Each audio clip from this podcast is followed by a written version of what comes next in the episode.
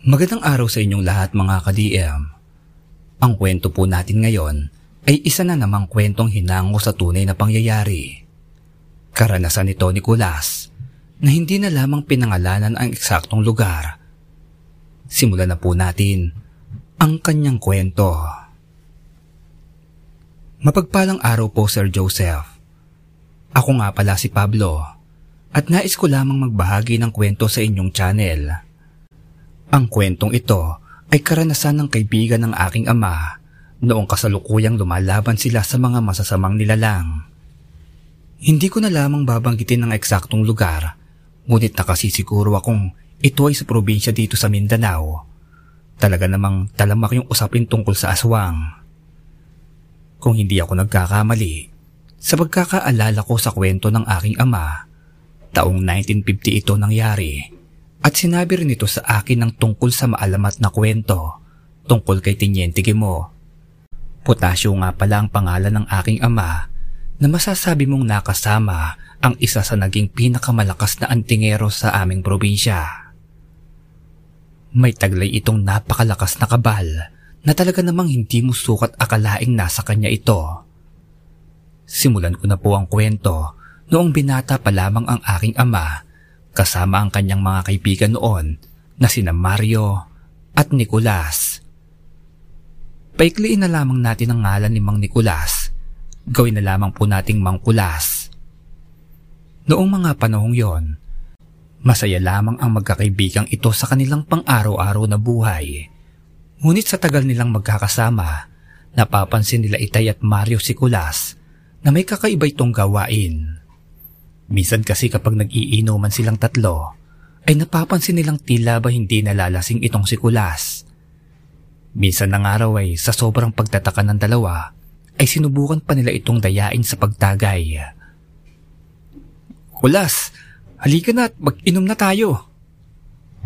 Pag-aaya ng aking ama. Sakto putasyo, alak na alak na ako eh. Tara, sa dating pwestuhan. Tugon naman ni Kulas. Mario, tulad ng napag-usapan natin, ngayon ay malalasing na natin yang si Kulas.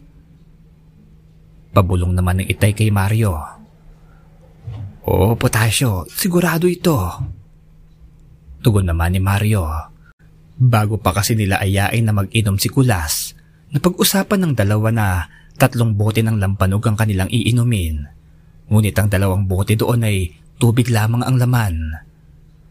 At ang isa naman ay purong lampanog. Hindi naman kasi halata yung kulay nito dahil sa malinaw rin naman ang kulay ng lambanog. Oh, parang ang dami naman yata ng daladala nyo ah. Kakaiba yata yan. Eh sa isang bote nga lang ibagsak na kayo. Ginawa nyo pang tatlo. Pabirong sambit ni Kulas. Alam mo Kulas, matagal ka na naming gustong subukan. Nais naming sukatin ang lakas mo sa pag-inom. Kaya ito, tig-iisa tayo ng boting iinumin para malaman namin kung hanggang saan ba kami tatagal. Sambit naman ng aking ama na sinundan pa ni Mario. Kaya heto na ang iyong bote, Kulas. Pero nasisiguro namin ni Potasyo na sa pagkakataong ito ay ikaw naman ang babagsak sa inuman. Patawa-tawa pang wika ni Mario sabay iniabot ang bote ng purong lampanog kay Kulas. O siya, tara na't magsimula na tayo. At mamayang gabi magtutungo pa ako sa koprahan. Mangangaso pa kasi ako eh. Wika ni Kulas na bagay naman na nagkatinginan pa ang dalawa. Matapos ng sabihin ni Kulas yon, kumuha si Kulas ng isang tuyong kahoy na mayroong uling sa dulo ng bahagi nito. Nagtataka naman ang dalawa kung ano ang ginagawa ni Kulas ng mga sandaling yon. Hanggang sa nakita nilang may isinusulat si Kulas sa isang malapad na kahoy, ngunit hindi nila ito mabasa. Maya-maya pa, nakita nila sa mukha ni Kulas na tila ba hindi ito nagsisinungaling, parang walang bahid ng kalokohan ng mga winika nito tungkol sa kanyang pangangaso. Ikaw talaga, Kulas. Kahit kailan ay ang yabang mo talaga. Paano ka makakapangaso eh lasing ka na mamaya? Banat muli ng aking ama. Kulas, huwag mo naman kaming yabangan pa ni Potasyo. Alam mo naman na Alam naming hindi mo kayang mga sumamayang gabi dahil malalasing ka na. Dagdag pa ni Mario. Ay, bahala nga kayo. Kung ayaw niyong maniwala ay wala naman akong magagawa. Teka, ano ba tong usapan natin na to? Halika na nga't mag-inuman na lang tayo. Tugon naman ni Kulas. Nang ilang sandali pa, hindi na malaya ng dalawa na halos makalahati na ni Kulas ang laman ng bote ng lambanog. Nagtataka naman ng mga ito kung bakit tila wala man lamang nagiging epekto kay Kulas ang nasabing alak na yon. Maya-maya pa. Teka, parang ang lakas nyo yatang magsiinom ngayon ha. Nakakakalahati na rin kayo pero wala pa kayong tama. Sabihin nyo nga sa akin, may taglay din ba kayong anting-anting? Pabirong tanong ni Kulas. Ah, wala Kulas. Aaminin na namin. Hindi lang banog ang laman ng boting iniinom namin ni Mario. Nice lang namin talagang malaman ko ang anong sikreto mo. Kung paano ka tumatagal ng ganyan sa inuman. Pag-amin ng aking ama, na bagay naman na hindi na nagsalita si Mario. Tanging pagtango na lamang nito sapagkat nakonsensya rin sila sa ginawa sa kanilang kaibigan. Akala nyo ba hindi ko alam? Kayo talaga. Matagal na tayong magkakasama. Basang-basa ko na ang mga galawan nyo. Hali kayo rito. Tignan nyo ito. Masiglang sambit ni Kulas habang itinuturo sa dalawang kanyang isinulat gamit ang uling ng kahoy. Nagulat na lamang ang dalawa nang mabasa nila ang nakasulat rito. Yung sa akin lang ang tunay na alak. Yan ang nakasulat sa tabla na gawa ni Kulas. Matapos nun ay nagtawanan ng muli ang magkakaibigan at tila ba wala man lamang kay Kulas ang ginawa ng mga ito. Ayon pa kay Itay, noong mga sandaling yun ay nakita nila na saglit na umalis si Kulas. Nagtungo ito sa likod ng kanyang bahay kung saan naroon ang balon na matagal nang naroroon sa kanilang munting tahanan. Ang kwento daw ng balon na yon ay sobrang mahiwaga. Ayon sa mga matatanda noong panahon nila Itay, ang balon daw na yun ay nagsisilbing lagusan ng mga diwata papasok sa kanilang kaharian. Pero siyempre, isa lamang iyong kasabihan ng mga matatanda na bagay naman na hindi na pinaniniwalaan nila itay noong mga panahon nilang yon. Kaya naman, nang magtungo nga si Kulas sa nasabing likod ng bahay, naisip nilang baka susuka lamang ito dahil sa kalasingan niya na ayaw lamang niyang ipahalata. Sinundan nila Itay at Mario si Kulas sa pagtungo nito sa kanilang likuran nang makita nilang tila may inaawat na nag-aaway ang kanilang kaibigan. Hindi naman nakatiis si Itay na magtanong. Kulas, ano bang ginagawa mo dyan? Saka bakit parang may inaawat ka na wala namang nag-aaway ah? Nagtatakang sambit ng aking Itay. Oo nga Kulas, wag mo naman kaming pinagdolo ko. Alam naman namin ni Potasyo na susuka ka lang dyan at ayaw mong ipakita sa amin. Sambit naman ni Mario. Mario, Potasyo, hali kayo rito. Sumalok kayo ng tubig sa bukal ng balon at ihilamos nyo sa inyong muka. Wika ni Kulas.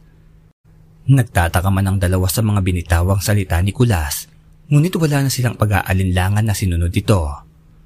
Ibinaba ni Mario ang balde upang makasalok ng tubig sa nasabing balong malalim. Nang makakuha ang mga ito ng tubig mula sa balon, napansin nilang tila linulumot pa ang tubig na narito. Mapapansin kasing kakaiba ang kulay ng tubig kumpara sa mga tubig na kanilang iniinom. Ngunit wala namang pag-aalinlangan na pinanghilamos ng dalawa ang nasabing bukal na yon.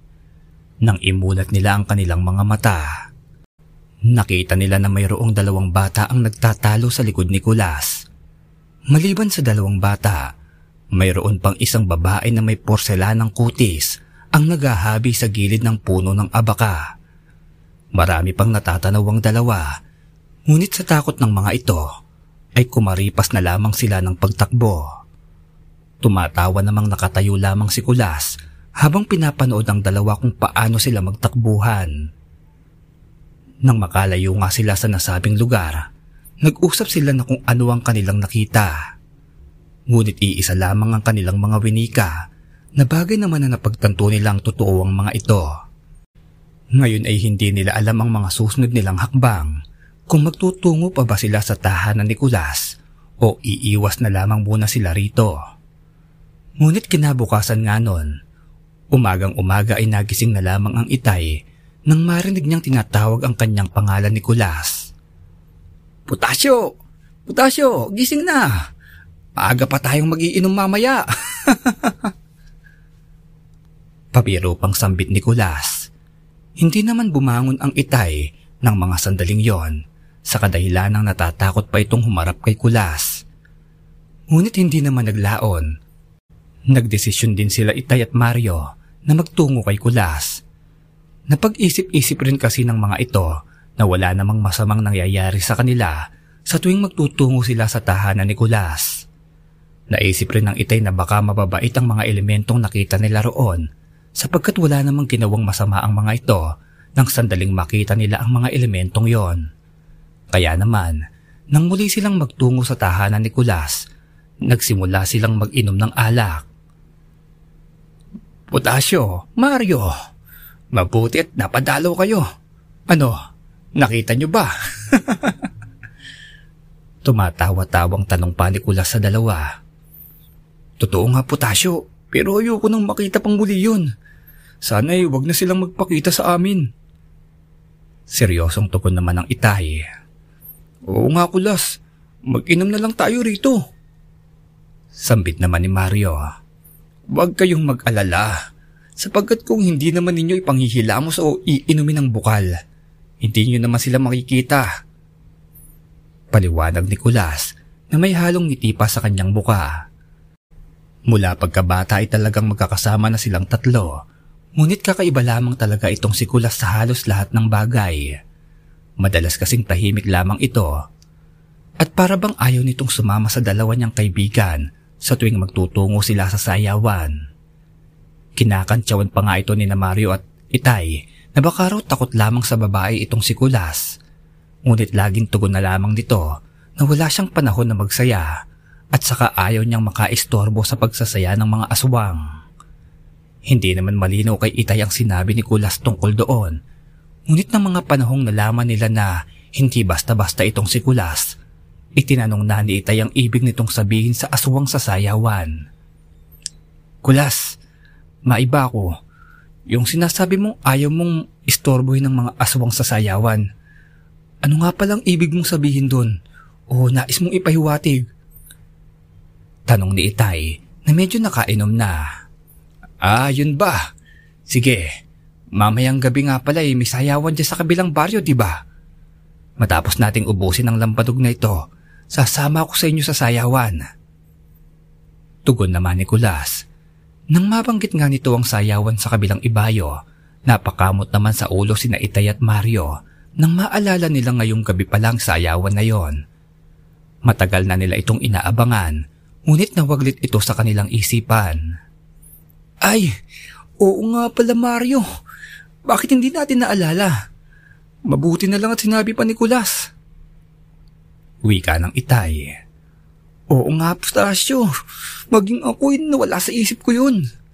Dahil sa mga nakita natin noong nakaraang araw, di ko natuloy naisip yung sayawan. Tugon naman ni Mario. Hay nako Mario, huwag mo nang ipaalala ang mga yun. Gusto ko nang kalimutan eh. Natatakot na pakiusap naman ni Itay nang biglang sumingit si Kulas. Ang alin? Yung mga diwata ba? Pagsingit nito, nanalo pang nagpakilabot sa dalawa. Kahit may tama ng alak ang dalaway, talaga namang kinikilabutan pa rin sila sa mga sandaling yon. Ngunit si Kulas ay tumatawa lamang sa kanila. Hanggang nag-aya na lamang itong magtungo sa sayawan sa kabilang ibayo. Ayon pa kay Itay, Sinabi ni Kulas na mauna na lamang ang dalawa at susunod si Kulas doon. Mabilis namang umuwi si na Itay at Mario upang maligo at makapagpalit ng kasuotan. Yun nga palang sayawan sa kabilang ibayo ay kailangan pang gumamit ng bangka upang makatawid kayo roon. Hindi kasi katulad sa panahon namin ngayon na nagawa na ito ng tulay, kaya naman di na kailangan pa ng bangka upang makatawid. Ngunit ang ipinagtataka ni na Itay at Mario Noong mga sandaling nakasakay sila sa bangka, tinanong nila ang nagsasagawan kung sumakay na raw ba si Kulas sa kanyang bangka. Ito lamang kasi ang nag-iisang nagtatawid sa mga tao roon sapagkat siya lamang ang nag-iisang mayroong bangka sa kanilang baryo. Ito na ang hanap buhay nito at talaga namang masasabi mong malaki ang kinikita nito sa kanyang pagsasagwan. Nakapagpatayo na raw ito ng magandang bahay at nakabili ng malaking lupain dito sa amin. Sa katunayan nga niyan, Sir Joseph, naabutan ko pang buhay ang nagsasagwan na ito at masasabi mong siya ang isa sa pinakamalawak na may lupain dito sa aming baryo. Naging taniman naman ng dragon fruit ang kanyang malawak na lupain na bagay naman na napapakinabangan ng kanyang mga apo. Balik po tayo sa kwento. Noon ngang sinabi niyang hindi pa raw niya na isasakay si Kulas. Naghintay naman sina Itay at Potasyo sa pipangpang sang ilog hanggang sa makasakay si Kulas doon. Ngunit dumipas ang ilang oras na paghihintay, wala pang kulas na dumarating sa nasabing pangpang. Paano ba yan, Potasyo? Mukhang hindi na naman tayo sisiputin ni Kulas ah. Sambit ni Mario. Oo nga eh. Hindi na tayo nasanay dyan sa kaibigan natin na yan. Hindi naman talaga yan mahilig sa mga ganitong kasiyahan noon pa man eh. Tugon naman ni Itay. Saka na lamang sila nagtungo sa nasabing sayawan sa kabilang baryo. Ngunit laking gulat na lamang nila noong makarating sila sa nasabing sayawan nang biglang tawagin sila ni Kulas. Putasyo! Mario!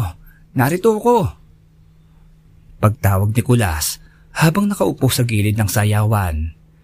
Gulat na gulat naman ang dalawa sa kanilang natatanaw sapagkat napaka-imposibleng makatawid si Kulas sa nasabang ilog na yon na hindi gumagamit ng bangka. Kung lumangoy man ito, dapat ay basa ang kanyang mga kasuotan. Ngunit nakaayos naman ang kasuotan ni Kulas. Hanggang dito po muna mga ka-DM. Bali hahatiin natin sa apat na parte ang kwento ni Kulas. Baka nga raw humaba pa sabi ni Pablo na sender ng kwentong ito.